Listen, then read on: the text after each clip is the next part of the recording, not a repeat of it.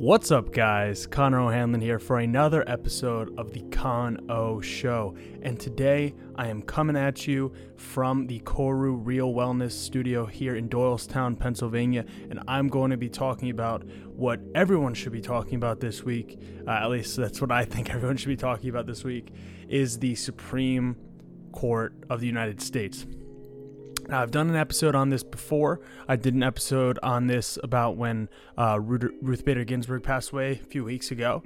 Um, but today is going to be a focus on the things that a six to three majority court will limit uh, for the progressive movement and just the United States in general. Uh, it's not just limited to limiting the progressive movement. This is a uh, unprecedented amount of limitations that we will face for a plethora of different um, issues. So I have a list of issues on here that we're going to go over. I'm going to talk about some strategy that the Democrats took um, leading up to this and going through it. Um, I'm going, I'm going about it the viewpoint of the Democrats because obviously I am a Democrat. So I look at it strategically through the lens of how I could have done it if I was in their position, or at least ideally. So a lot of it's going to be about that. So today we're going to dive straight into it, and we're going to talk about obviously uh, the third Donald Trump appointment to the Supreme Court, which is Amy Coney Barrett. She is a judge for the U.S. Court of Appeals in the Seventh Circuit. Um, so she is already a federal judge. I believe she's only been a federal judge now for two years. Could be a little bit more than that. She's pretty young, which is good in a sense that it's good to have younger people engaged. She's not young, young, but it's also horrible because if she's approved, and let's be honest, if you, you're probably if you if you're watching this a couple weeks from now, you probably already know she's probably already going to be Supreme Court justice rather than federal judge. Uh, these are enormous power grabs for the Republican Party and the conservative movement overall.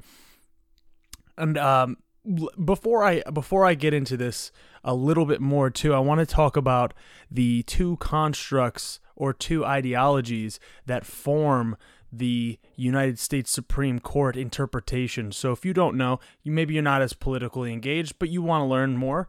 Uh, the Supreme Court is supposed to be unbiased. All judges, all justices, all courts, in theory, in the abstract, are supposed to be unbiased arbiters of the law and interpreters of the Constitution when it comes to the Supreme Court. I'll get into why that's BS later a little bit more, but then there becomes the divide on how you actually interpret the Constitution. So the conservative line point uh, line of view is, or they call it, the original original interpretation, originalists, or uh, strictly you know constitutionalists, whatever you want to call it. Uh, originalism is basically the way that you interpret the Constitution would be through the viewpoint of if you were one of the founders, or say you were Alexander Hamilton or Thomas Jefferson, whatever it is. It's the viewpoint of someone that was a founding father. Of course, of course. That completely ignores the differing opinions of the founding fathers. That completely disregards that the factions of all these different people, some of them didn't want a constitution, some of them wanted a constitution with more power, with less power. You know, just the two the two I just mentioned, Jefferson and Hamilton alone, the differences between them are enormous. Enormous. They did everything in their power to stop Hamilton from becoming a president, basically, because of that. so, um, ignoring all of the history behind that, that is where the conservative viewpoint on the Supreme Court comes from in the originalist uh, interpretation of the Constitution. So it's supposed to be as written, so interpreted. But that is not the only way to interpret something. Uh, the other way would be the living document uh, ideology, which is the one that I ascribe to. And I think that most people ascribe to when you ask them, what they think about the Constitution, because, of course, when you talk about something like, let's just take free speech, which I'm going to dive into a little bit more later. But if you look at it in a sense that your freedom of speech is contingent upon the negative right that the government cannot stop you from utilizing your speech. That is protected by the federal government. Now, when we talk about something, let's say social media, how is the how is the government supposed to interpret the First Amendment when it applies to social media? Because it's a private, it's tech, they're technically private businesses, um, but there are people that argue that this is the new public forum. Well, the Constitution didn't know, would never have known about social media. And this sounds almost strawmanish, I get it.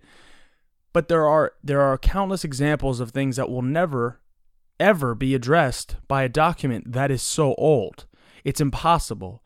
So the founders believed that it can be changed and that it should adapt and grow over time because they're not gods. They were all, majority of them, Christians to begin with. So that would be blasphemous in their own religion to think that they were above a god.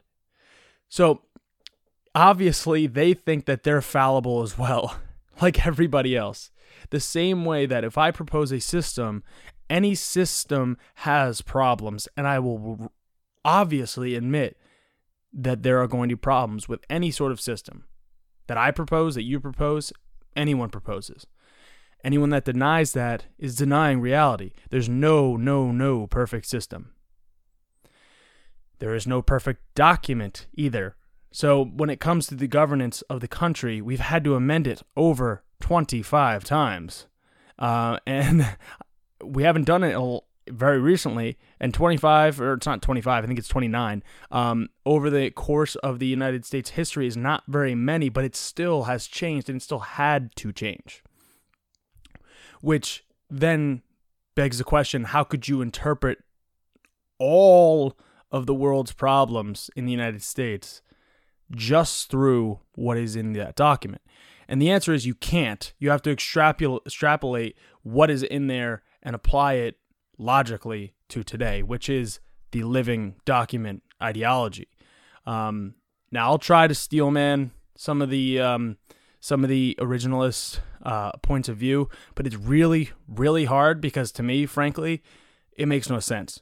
So because we can't know what the founders were thinking unless they specifically wrote about it, and if you like if if I just said I speak for Alexander Hamilton, you would call me a crazy person. But because someone has the title of justice, it allows them to say I speak for Thomas Jefferson. That is not the case, and we should reject that wholeheartedly. Um, we can't. I can't speak for President FDR. I can't speak for JFK. I can't speak for these people because they're not me. I can only say what my interpretation of things are. I can speak about what they talked about and how they wrote about things. But that is just how I want to lay out the preface to this right now. Now, I think I'm going to start with uh, some of the issues of what the problem is with an Amy Coney Barrett becoming justice.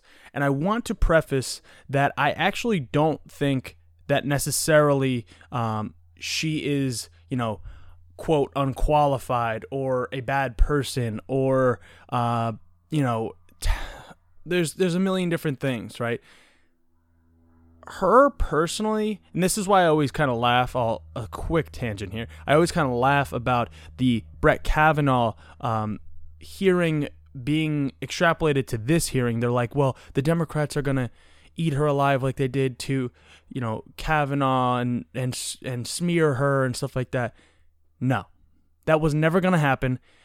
Nobody smeared Neil Gorsuch when he was become when he was trying to become Justice Neil Gorsuch. He's on the bench. Kavanaugh is on the bench, and they're not they're not smearing Amy Coney Barrett. They never were going to. It's not a personal attack. when when Brett Kavanaugh was accused of sexually assaulting someone, that's not a smear. It has to be played out because if you don't play it out, you have Clarence Thomas, who got away with that kind of stuff. And we don't want to have a repeat of that. We're supposed to be a better society now than we were back then. So that put that aside for right now. That will that she never was going to be treated the same as Brett Kavanaugh because she didn't do the things or she wasn't alleged to have done anything as heinous as Brett Kavanaugh. Now, that comes with the caveat, obviously, that certain rulings dictate how people live their lives. I mean, there's I mean, there's tons of what I'm going to go over here today that it you might not think that the Supreme Court has had any impact directly on your life, but there are tons and tons and tons. So a conservative viewpoint or an originalist viewpoint is going to impact your life in a multitude of ways. So, um, when it comes to Amy Coney Barrett, let's just go over. I have nine in particular, or sorry, eight in particular that I want to go over. I'll probably probably find out more as I go along here, but I have I have eight outlined. So we're gonna go first with reproductive rights. That's the obvious one, um, and I think it's it's telling that they picked a woman. I say they. Donald Trump picked a woman because it gives him the cover that he needs to attack Roe v. Wade and attack reproductive rights and attack women's rights. Because women's rights and reproductive rights don't just stop at Roe v. Wade. We talk about birth control. That's another huge part of it. There are multitude of issues that can stem from this that sets the precedent.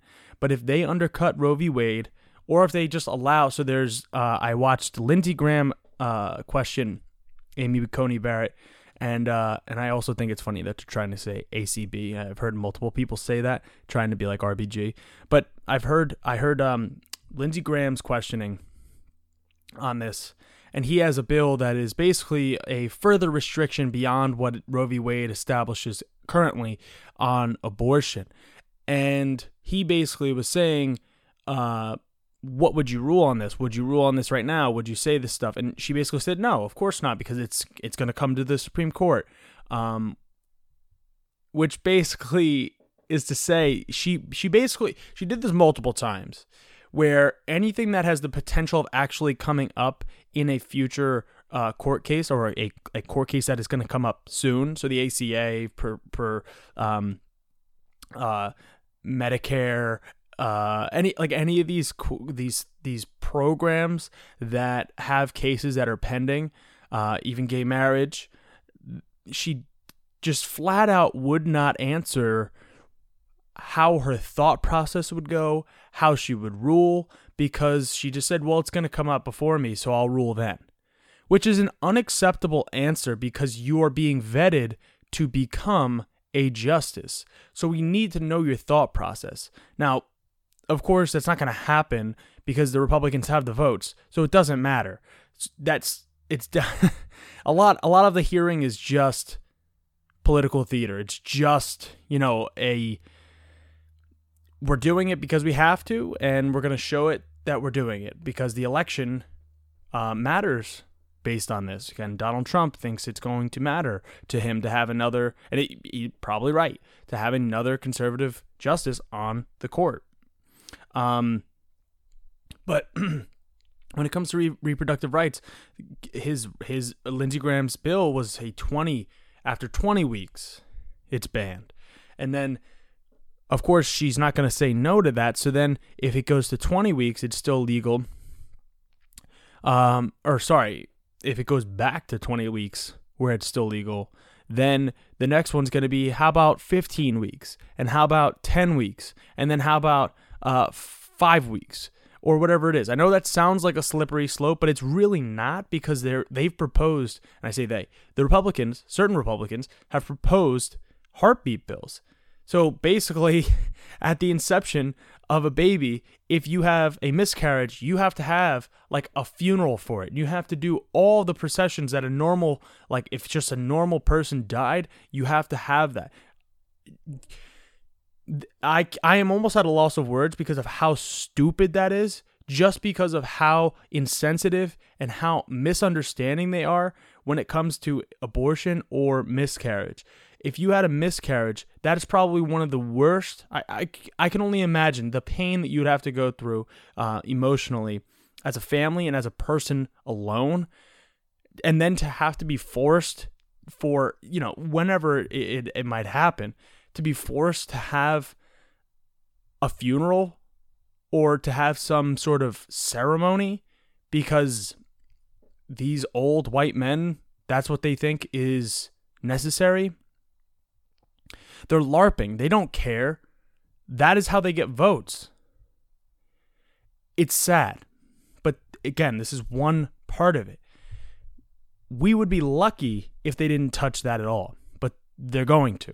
With a 6 to 3, that means even one of them can go unscathed when they vote against, you know, President Ted Cruz or President Tom Cotton because this is not necessarily this is a long term process. This is not a 2021, it's gone. It could be, but we don't know that. But it might make it, it might not.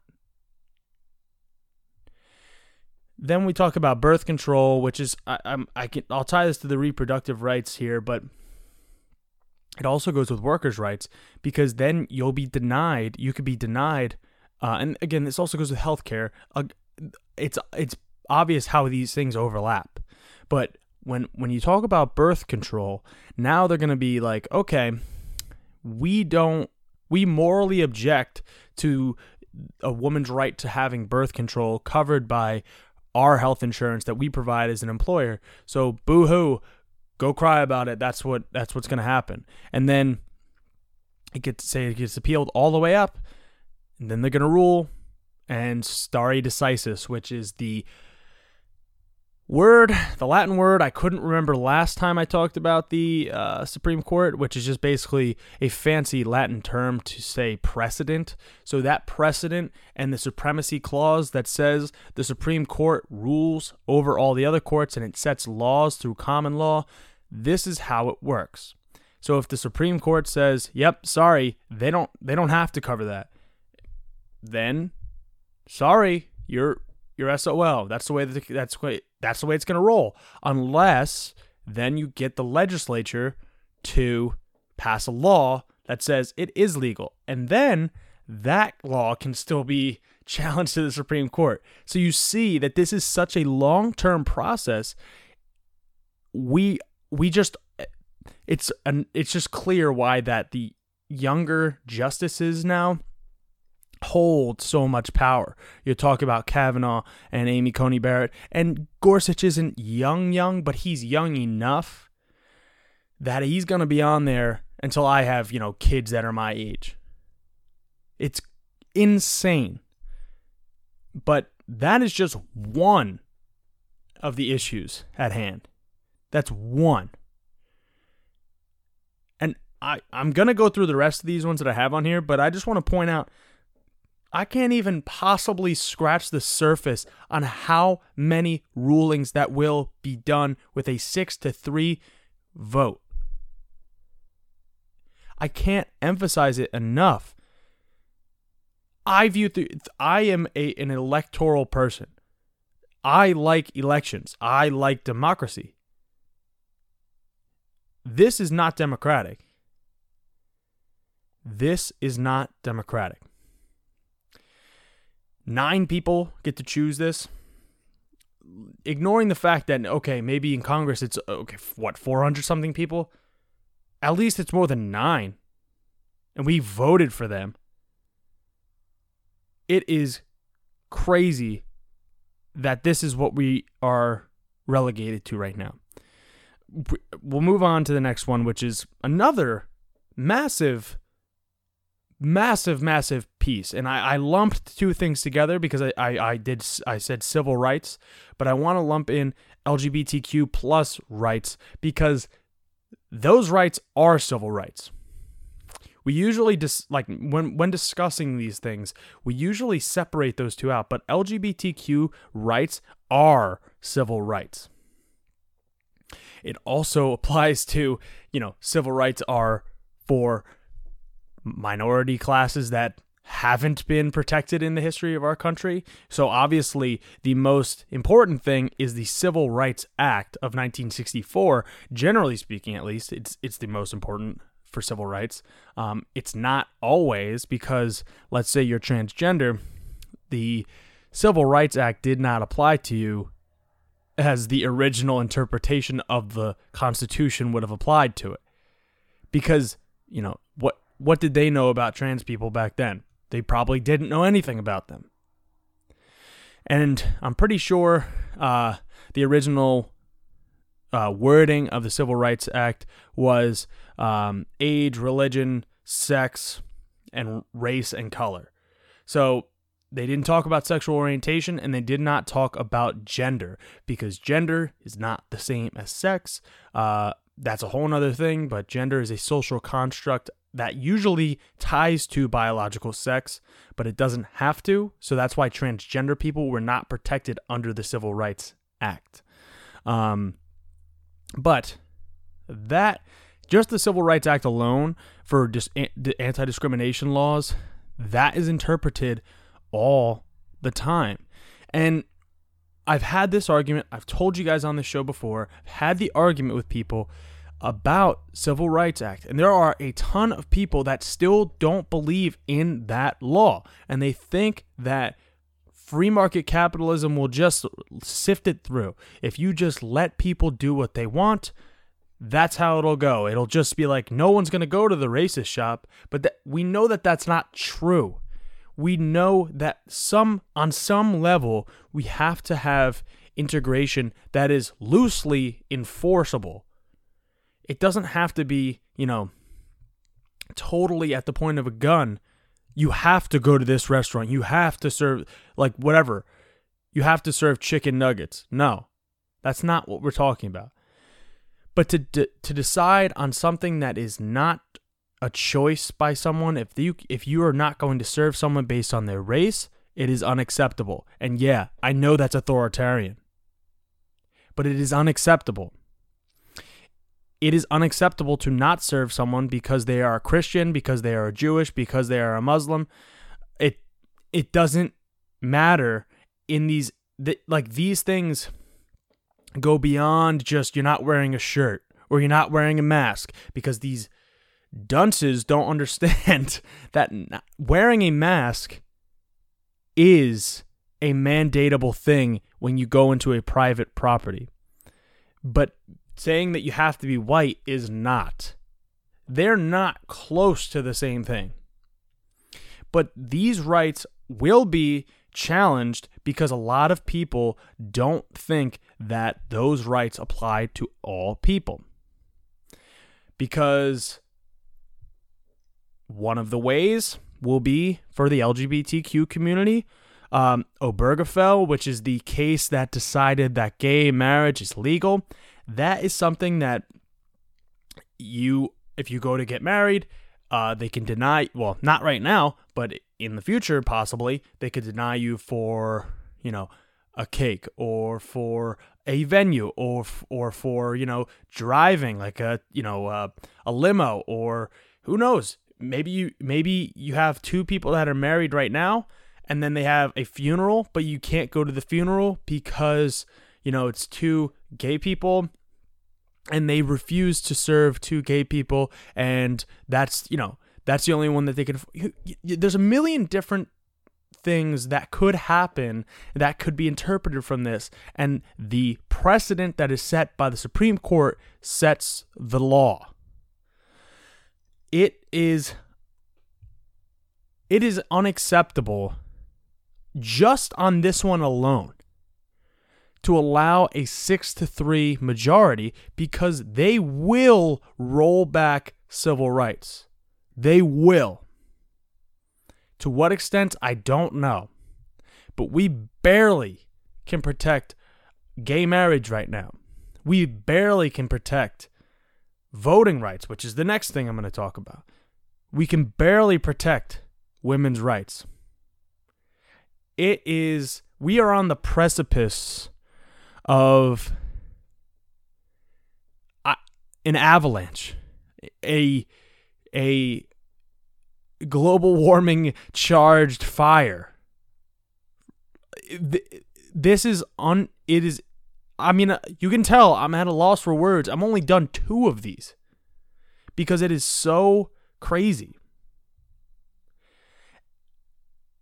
I don't want to be alarmist, but like I said, I am an electoral. Uh, I am an electoralist. I view things through elections and getting people that represent us to do things. We don't even have that option right now. I'm going to take a quick break and then I'm going to finish through the rest of this list and we're going to talk about some strategy after that. So, if you guys are new to the channel here on YouTube, you're watching me here at the KORU Real, Real Wellness Studio. I don't know why I can't ever say that correctly, but if you're watching me, uh, please hit that subscribe button down below. Hit the uh, thumbs up if you are enjoying this video. Leave a comment down below on something that you've liked so far or something that has, you know, made you a little angry, like I'm getting today. Uh, and then otherwise, if you're listening to the show on Apple Podcasts or on Spotify, please be sure to follow the show. You can follow us on Facebook at facebook.com slash the Con O Show. You can follow me on Twitter at Con O'Hanlon. I will see you guys very soon.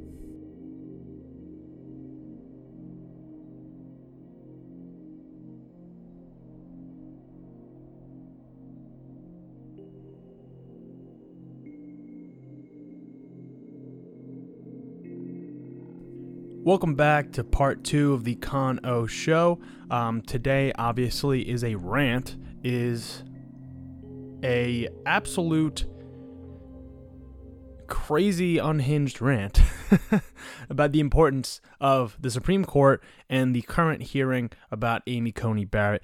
Um, before I just go back right into the issues on this, I just want to emphasize that Amy Coney Barrett is not going to be a particular radical or a particular uh, noteworthy justice that you know stands out other than the fact that she is going to be the cement on the conservative lock on making the Supreme Court a bastion of republicanism it is going to be a lockdown. So this is why I'm not going over specific. I'm going to interject a little bit now of what she has said in questioning, like I have, but a lot of it is just sprinkled in because we don't need a, um, you know, crazy, crazy. You know, it doesn't have to be someone. Uh, I don't even want to compare her to some of these crazy people because she's not like those crazy, crazy people. She just has the different ideology and one that is not supposed to be represented in replacing Ruth Bader Ginsburg if you want to go by precedent, which the precedent is out the window. But the next thing I want to cover is voting rights. And a lot of these things are rights, again, like I said. Um, so, another little interjection about originalism here is that the right to vote is not guaranteed in the Constitution. We forget that. I forget that. But the Constitution does not guarantee the right to vote. That is criminal. uh, the fact that that's not written in stone is crazy. But it's not. So I want to talk about some stuff that stands out here. So, uh, obviously, the Voting Rights Act. Uh, I've spoken about this before in previous episodes, but the Voting Rights Act was um, partially shot down. Part of it was shot down by the Supreme Court, which was the pre clearance part of it. So, a lot of the states formerly in the Confederacy, some of them not, some of them are counties in, say, like the North, maybe in New York, or probably some in Pennsylvania as well. But some of them um, well, I mean, all of them had to get pre clearance for any sort of change towards their electoral uh, process. So let's just say here where I live in Doylestown, uh, the process is okay at the courthouse you can go drop off a mailing ballot um, you can drop in your mailing mail in ballot at the drop box or now you can vote in person at the board of elections but or you can vote in um actually at the polls or vote by mail. So all of these are viable options. If you were in one of these counties or states that had to get pre clearance, any sort of change to the systems that you wanted to make uh, for your election, you would have to get pre clearance from uh, the, the federal government. And that way, it ensured that you had fair elections. You weren't able to, you know, create a poll tax or create a uh, ID law that would have disproportionately affected somebody. But they know now, once they got rid of it, so the Supreme Court ruled against those parts, and now anybody, they can always, any state, any county, they can change their elections with no regard to the fair, equitable elections that are supposed to be happening for all people. Um, so what happens is you create voter ID laws to disproportionately affect um, minority communities, say the black community, which overwhelmingly votes for the Democratic Party. They disproportionately affect them by those voting laws because if you live in a city, they cut they cut the DMVs because there's less people that drive proportionally. Uh, because more people have public transit in the city. So if you don't have a car and use the public transit and you don't have access to the DMV, you can't get a license. And if you can't get a license, it gets much harder to get a picture ID. Now, of course, they know what they're doing. It it is open that they know with pinpoint precision what they're doing. Now, it still affects white people, it still does, but it just disproportionately affects poor and black people. Because poor white people get affected by it, black people get affected by it because they disproportionately live in the city. Hispanic people get get um, get targeted by this all of this is to say that the overwhelming majority of the Republican voters do not get affected because they live outside of the city. It's a trick and and let's not overlook young people can't even afford cars or can't even afford all this stuff. So you're totally dis- disregarding them as well. Again, this is like a modern day Southern strategy, which I discussed in a past episode. All of this is pinpoint precision on who they're targeting. And of course, they just let it happen.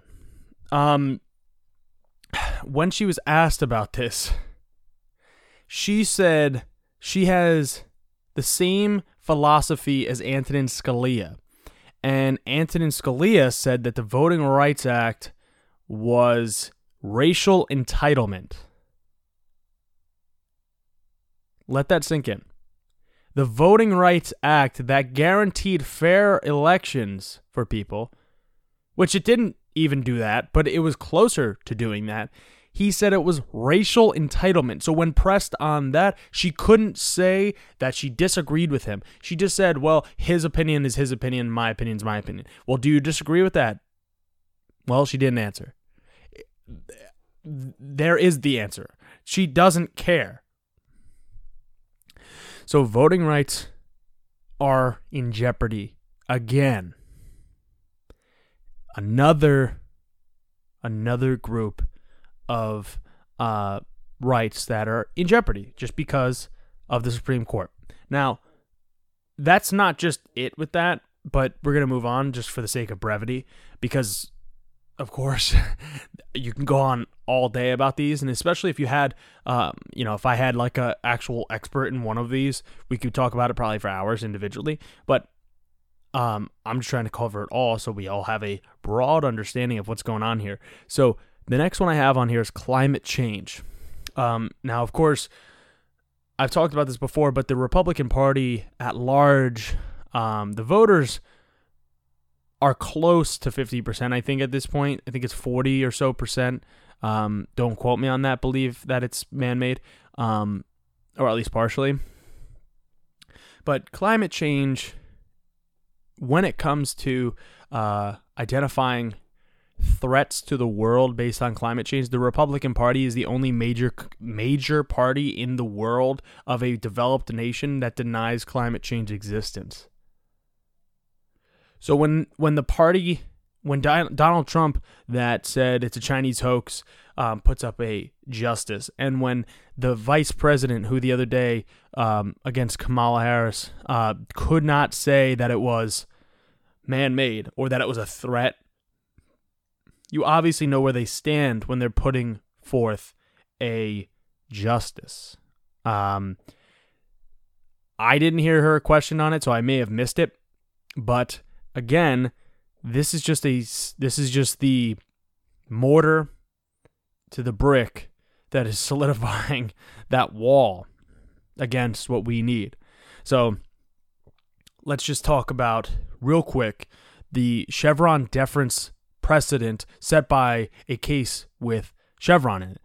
Um, Chevron's a massive multi well, I don't think it's multinational. I think it's an American company. Either way, it's a mul it's a huge, huge multi-million uh, dollar company, and the precedent set by that case was when the when the Congress passes a bill and it doesn't specifically state, let's say, what chemical can be in the water or how much of a chemical could be in the water. So let's talk about lead, right? Or, you know, even something that's actually not terrible for you in water, like fluoride, right? If the bill does not specify exactly how much, the precedent says it defers to the federal authority that handles that type of thing. So, for another example, you could go to labor and if you look at labor laws and it doesn't specifically say something, it defers to the Department of Labor. So this one, a climate change, would defer to the EPA. The Republican Party doesn't believe in the EPA. So that deferral to the EPA is under question. So if they get rid of the precedent that means to say that that bill has to state that you can only have X amount of lead allowed in the water. Okay, what if it's not lead? What if it's mercury? Okay, it needs to have this much. You can only have this much in the, in that. Okay, now what about fluoride? Okay, it can only be about this much. You could see how this is because guess what? Most of the people that are in Congress, they were lawyers. They were not scientists. I don't know if we have a single scientist in, in Congress. We might have one. But they're not scientists. They're not accountants. They're not doctors. They're not. So, like, they can't be possibly well rounded in everything. They're not union, uh, union bosses. They're not, you know, the list goes on. They don't have an unlimited knowledge pool. Now they have access to people that help them write the bills, but you cannot possibly like. Okay, let's just say now I'm making uh, a new sports drink in, to compete with Gatorade, and the FDA says you can't have this, this, this in it. Well, Congress then passes a law that says uh, actually you can't have uh, you can't have salt in it either. Okay.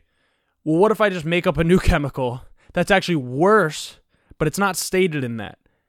I have to wait now, not me, my consumers then, because my consumers will just be buying it because, of course, it's the best sports product out there. But just say, like, I put creatine in, in all the sports drinks.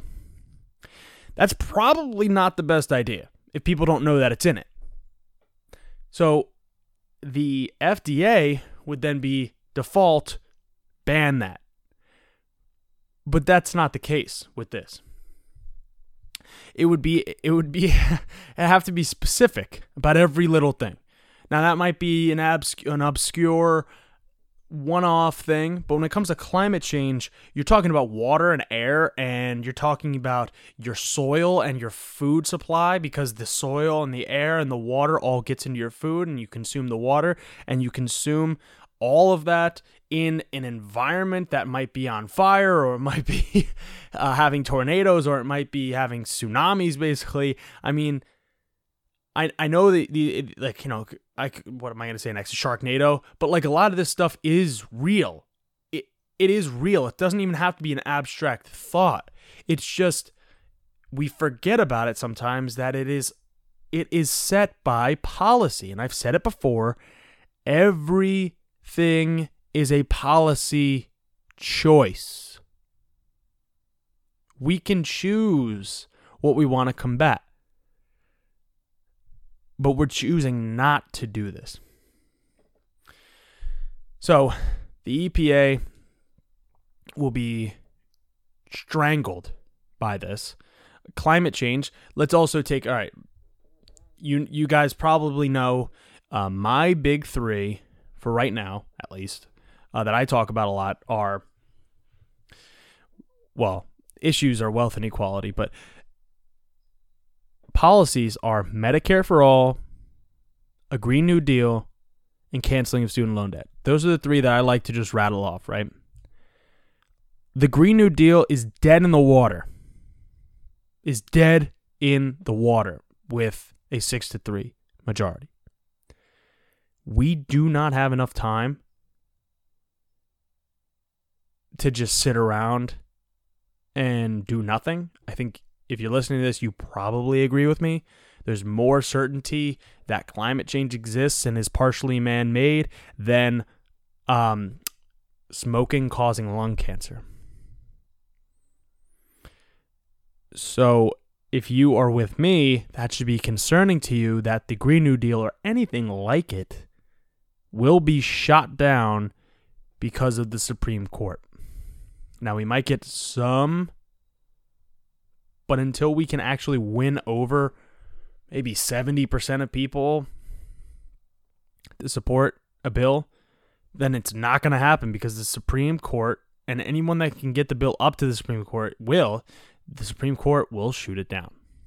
So that's it for climate change. But man, it is it's crazy that we have to rely on the charity basically of the Supreme Court not to shoot one of these things down.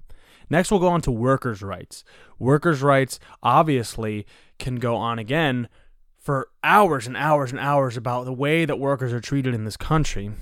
But the main case that I want to bring up is called a J. Uh, uh, it's a case called Janus, and I was gonna say Jace, which is like magic card, not not what I'm talking about, but Janus, and not Janice Soprano. Uh, workers' rights based on unionization. So Janus was an undercutting of public sector unions, which basically said um, your membership dues are coerced speech um, because that that that money is used to lobby and that money is basically speech and of course that is precedented by the next talk topic i'm going to talk about which is free speech which is citizens united which also set that precedent that money is speech but if you believe that money is speech then collecting dues to be part of a mem to be a, a member of a union and that equals coerced speech to this case. Which then says in a ruling that you don't have to pay dues, you can't be forced to pay dues. And, you know, they talk about different terminology, but base everyone knows it as dues. You can't be forced to pay dues to uh, get the benefits of the union. So basically, you can get the benefits of the union if you have a union, which obviously they're trying to undercut by by being underfunded, but you can still get the benefits and you have to still get the benefits even if you don't pay into your representation because you don't believe in for some reason you wouldn't believe in lobbying for a higher wage for you, getting better health care for you, getting um better retirement benefits for you. I mean, it's antithetical to all logic, but sometimes this system doesn't work on logic. It works on just here's a here's some BS argument, make a ruling on it. And that's how it worked and it undercuts public sector unions in particular. And I want to any any any fans of the show know that I'm not the biggest uh, fan of Amazon, and Amazon is keeping a tight eye on their workers that are trying to unionize. And any hint of it, they will get rid of those people. So these cases are real. A case with Amazon could very easily go to the Supreme Court any point. And it doesn't have to be Amazon, but I just hate them. so I want to bring them up and talk about how bad they are to their workers. Remember, do not shop at Amazon. Let's break them up. but that's just that's just workers' rights in an abstract sense of unions. You know, there are a ton of different ways that this could affect workers' rights when it comes to again, it overlaps with reproductive rights in your healthcare. It it overlaps with civil rights and being make sure that there's no discri- discrimination for you. It overlaps with climate change and being like, okay, well, I need to be able to live where I work. Um, and if and if you know it's in, inhabitable, then I can't live there. So all this stuff interlaps. Um, obviously, that's a shorter version of workers' rights than I could possibly go into if I had, you know, some some union boss here to sit here and talk about it with all day.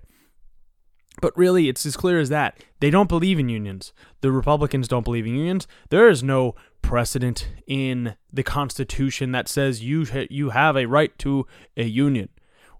There probably should be. Now, if you want to talk about the 21st century economic bill of rights, and if I ever get to run for office again, and I want to force, not force, I want to help people have the option to unionize, I don't want to force them to unionize. Although that would probably be in their benefit, I wouldn't want to force anybody to do that. Um, I I think that the the 21st Century Economic Bill of Rights, um, a friend of the show and a former uh, guest, Michelle Siegel, who is running for state senate, has the Rural Bill of Rights. All of these rights aren't necessarily guaranteed in the Constitution, but we can guarantee them to the citizens if we choose, and we can guarantee them to the workers if we choose it's working for the middle middle class guy. It's working for the lower class guy. It's working for historically marginalized groups like the lgbtq community like people of color. These things add up and they all intersect.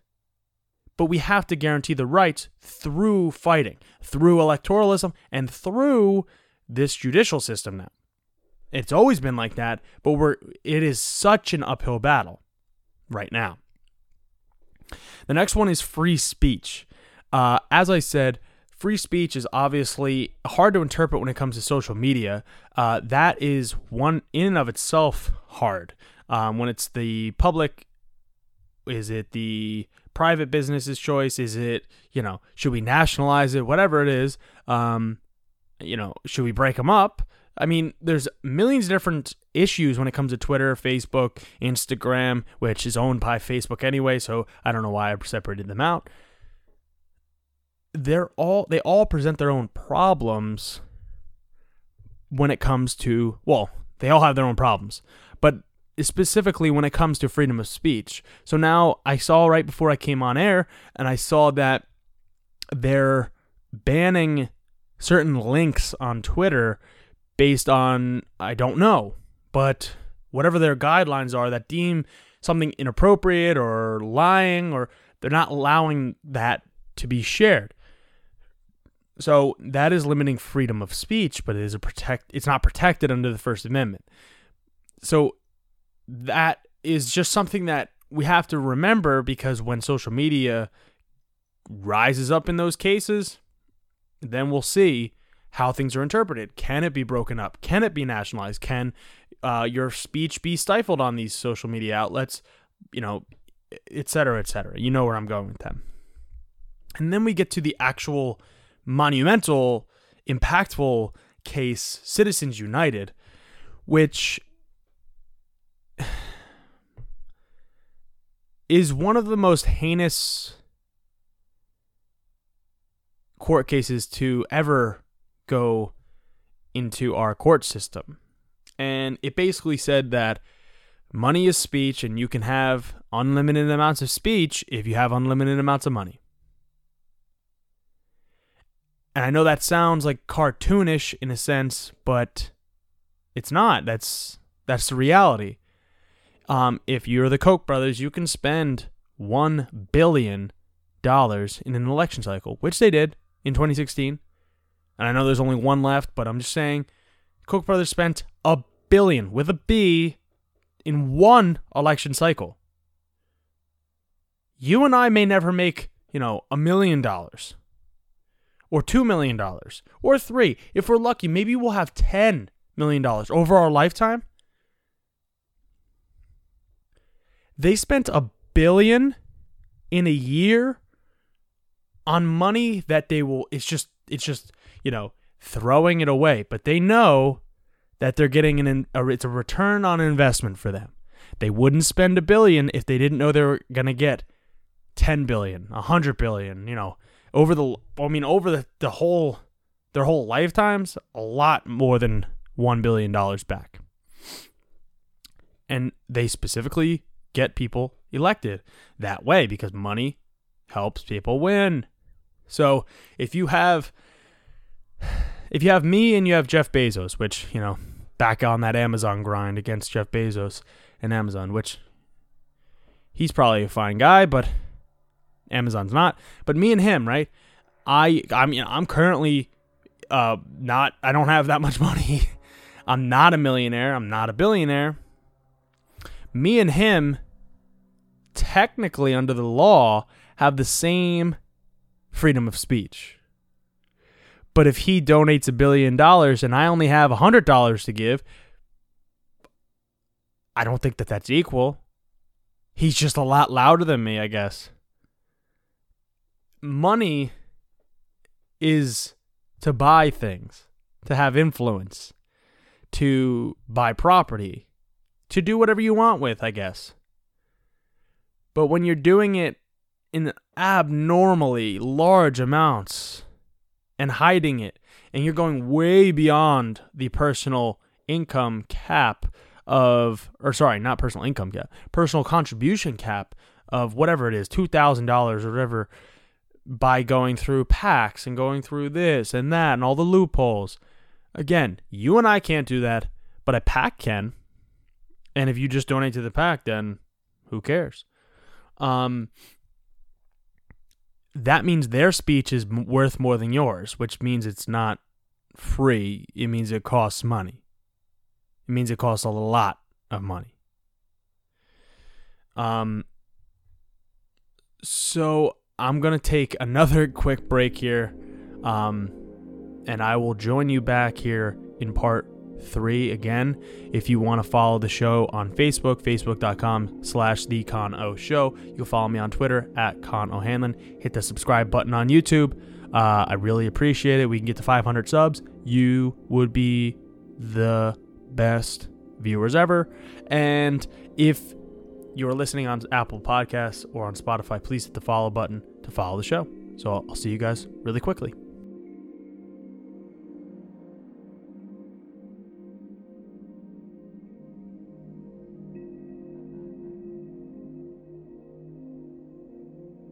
Welcome back to part three of the Con O show. Uh, we're going to hop back right into some of these issues that we're going to be under attack from the Supreme Court.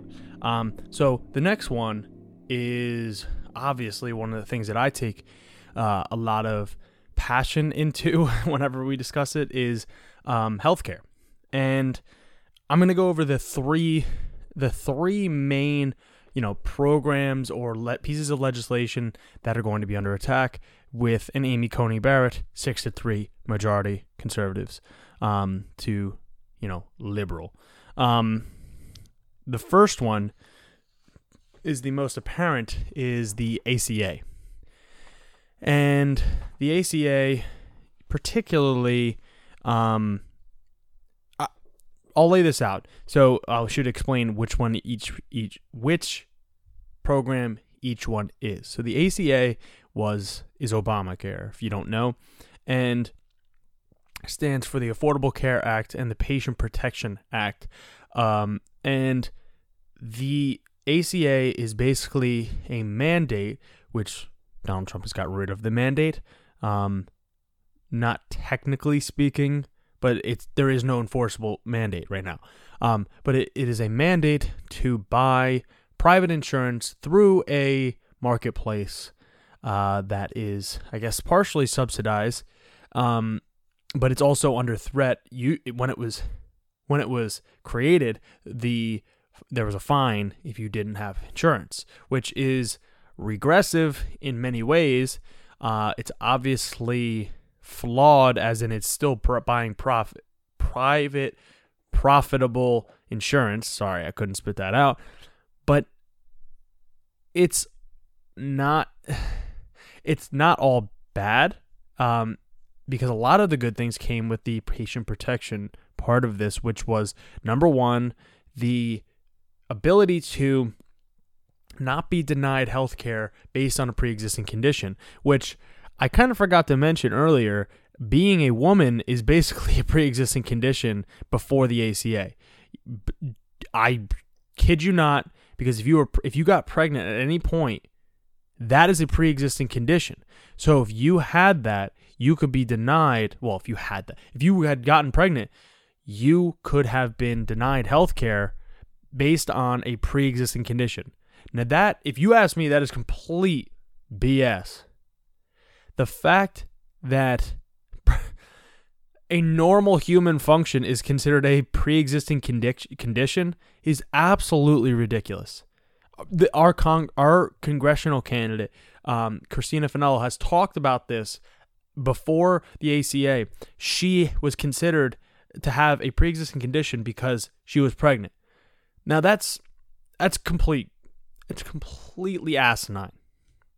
Um but also another huge part if you're a young person you're watching this and you're under 26 like me I'm 24 uh, you could be on your parents um, insurance until the age of 26 which I don't understand how that could be a bad thing. I don't think you should be I don't think there really should be a cap um, on when because there are plenty of people that probably might not ever be able to afford to be by themselves um, and having them in the risk pool because any sort of so the way any insurance works is the more people you have in the risk pool, the average cost will go down because you'll have more people that are healthy, or if you have, you know, car insurance, more people that are good drivers in there to pay for the people that are bad drivers or the people that, you know, have a breathing condition or have some something that actually would have made their healthcare more expensive. And that's for private insurance. Now, with public insurance like Medicare for all or any other thing like that, is that everyone's in it. So everyone pays into the system and everyone can benefit from it. So that's why it makes sense for that. But the ACA is under attack. There is a uh, a court case that'll come up probably right after Amy Coney Barrett's appointed, and then we'll see how quickly the ACA gets shot down. There is no replacement. There is no guarantee for patient protections, and there is no guarantee for someone like me, maybe someone like you, to be allowed to stay on their parents' insurance until you're 26 if they get rid of it. There is no plan from the Republicans. None. The second one I want to cover real quick is Medicaid, um, and this kind of groups in with Medicare. But Medicaid expansion was part of the ACA. Um, Medicaid they are looking to prove that Medicaid expansion was unconstitutional under the ACA. So the way Medicaid was expanded to a certain threshold, I forget what the exact number was, but it was increased from ex- certain percentage above poverty. Um, because Medicaid is generally speaking healthcare for people that can't afford to have healthcare, um, or if you're impoverished. Impoverished. Um, which still doesn't cover most people because there's a lot of people that still can't afford a normal standard of living that are not considered in poverty. Um, but you know that's another, again, another argument for Medicare for all.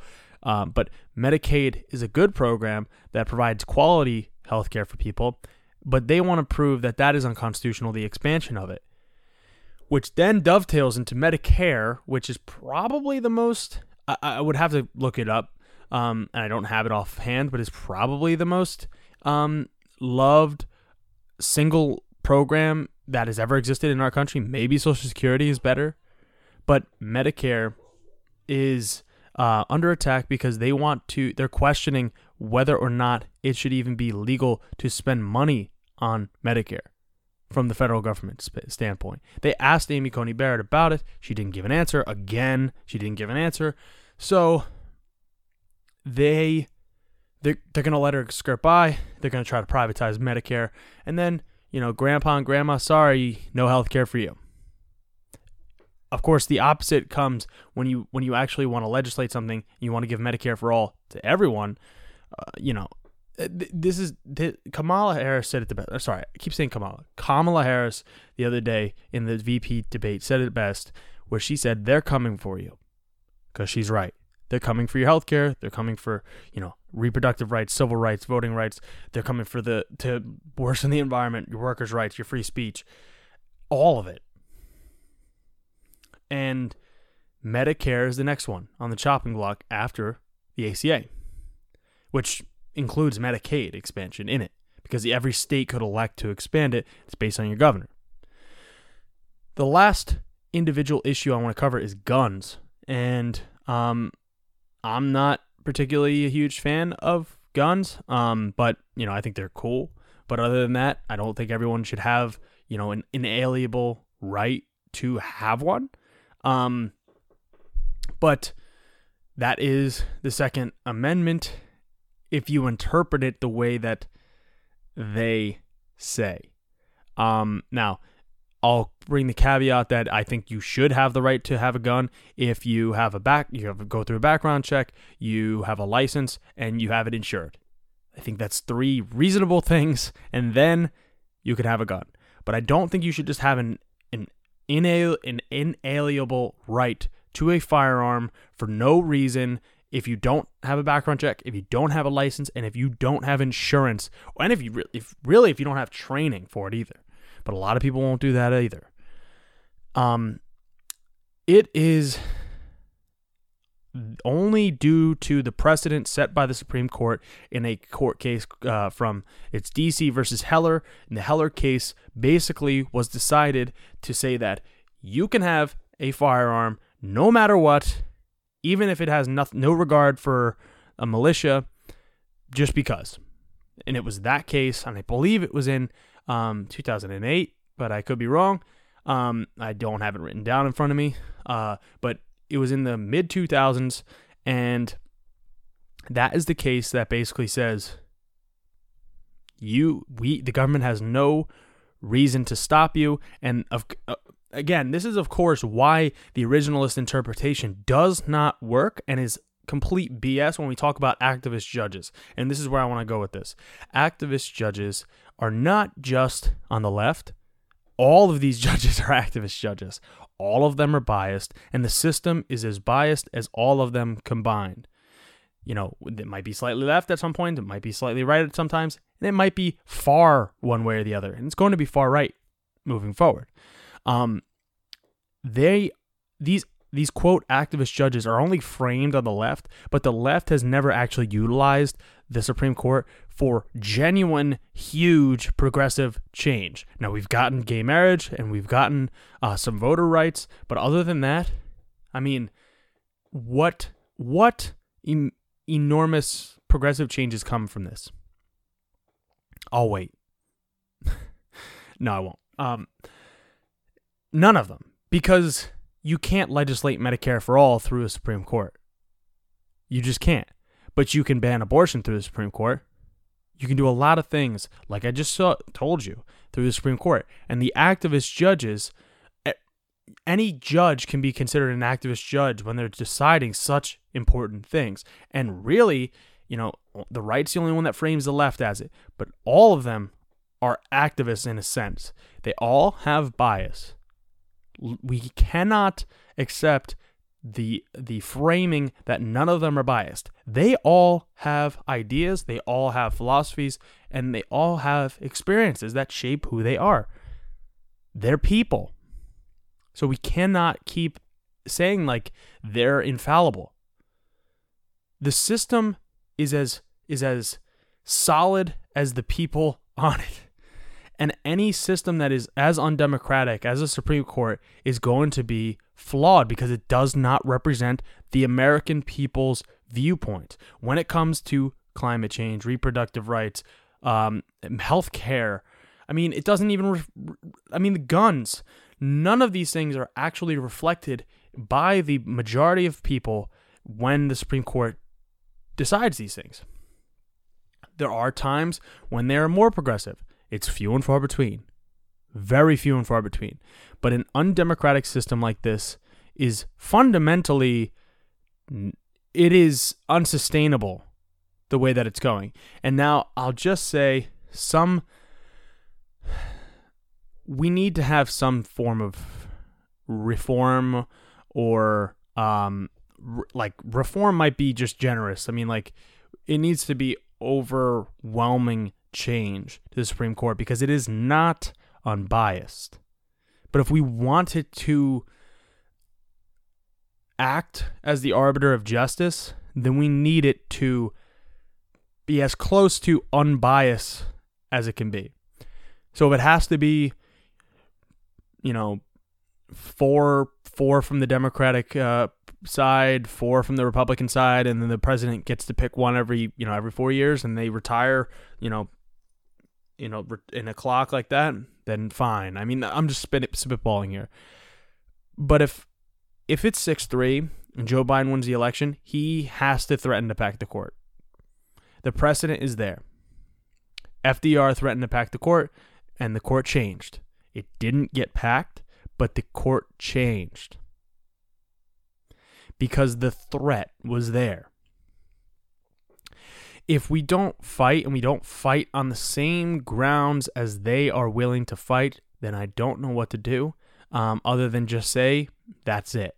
And I want to just emphasize now that the Democrats already have legitimized the process, and that was kind of where I was going in the beginning. I didn't realize how long I would be going about all the different issues, but the Democrats legitimized the process by being there and not saying all of what I just said.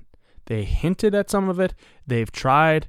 Um, I, you know, I get going. I, I I've I've heard the arguments for both sides. Showing up, beat them up on the issues. Don't show up, don't legitimize it. I'm I, I kind of fall in the middle of it because I want them to be there, but I really want them to emphasize the issues. They didn't do that, so now I feel like well they shouldn't have showed up. But also, if they don't show up, then the Republicans just get to set the entire agenda. They get to set the entire framing, um, which is unacceptable as well. So you kind of damned if you do, damned if you don't. Um, so, you know, all of this is going on, and you know, Nancy Pelosi's getting whooped by Wolf Blitzer on public TV. I mean, I don't know what is going on, and I mean, I do, but um, it is hard to believe a lot of this stuff is real. Um, you know, Wolf Blitzer, the the most milk toast person I've ever heard on TV. If he's whooping you on TV, then we're in like the twilight zone or something because that is not normal at all. Um, but the strategy going forward has to be speaking to reform, delegitimize the current process, and talk about how it is a stolen seat. There, this seat, if this seat's not stolen, then Gorsuch's seat is stolen. One of them was stolen. Merrick Garland should be on there, and then maybe, maybe we could talk about this one being approved. If they didn't set the precedent that in an election year you cannot approve a Supreme Court justice. But they did. They're going to. They set the precedent, they broke the precedent because they don't care. And again, why play on a uh, on a plane separate and try to be above and be morally superior when they are winning? So we, and I'm collectively saying as a Democrat, we have to fight. We cannot accept that it's over. We cannot accept that Medicare for All Green New Deal, canceling student loan debt, uh, you know, expansion of voter rights, uh, expansion of reproductive rights, expansion of workers' rights, the rights to to work, the public, uh, sorry, the 21st Century Economic Bill of Rights. You know, maybe Michelle will pass the uh, Rural Bill of Rights.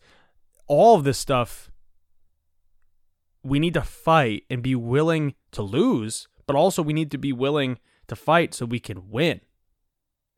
Because the fight is is a major part of the process. And if we don't set the tone and we just give up, it's done. We can't win.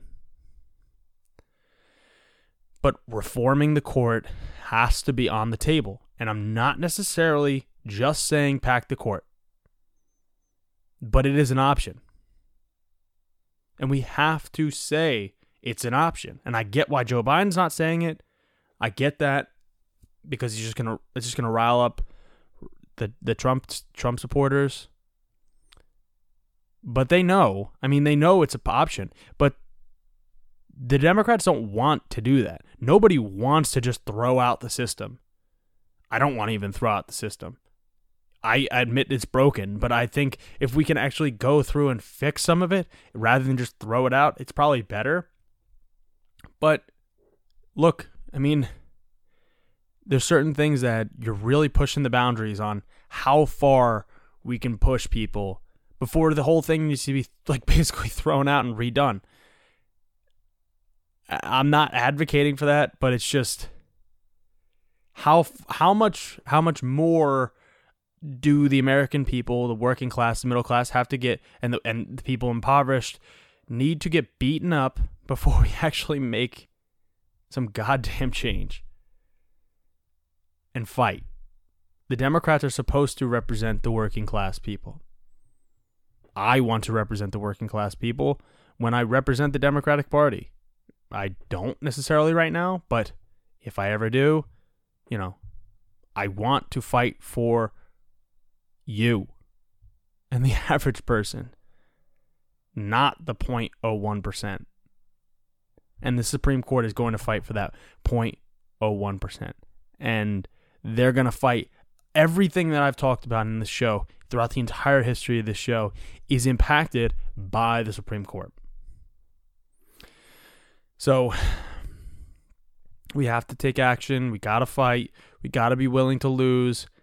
Again, I, I mean, I don't know how many times I've said we got to be willing to lose just in the history of this show. I mean, I've got like 28 episodes. I probably said it like a dozen times. If Rocky didn't get in the, get didn't get in the uh, ring to fight Apollo Creed, he never would have lost, but he also never would have been Rocky. Right? So we have to be in the game. So, with that being said, I am about to sneeze. Oh, yeah, sorry about that. And um and I, with that being said, I'm going to bring this episode to a close. Um, really appreciate you guys if you made it this far. And this is a long one for just a solo act today. Um, again, I'll thank Colin for letting me use the studio here at Koru Real Wellness.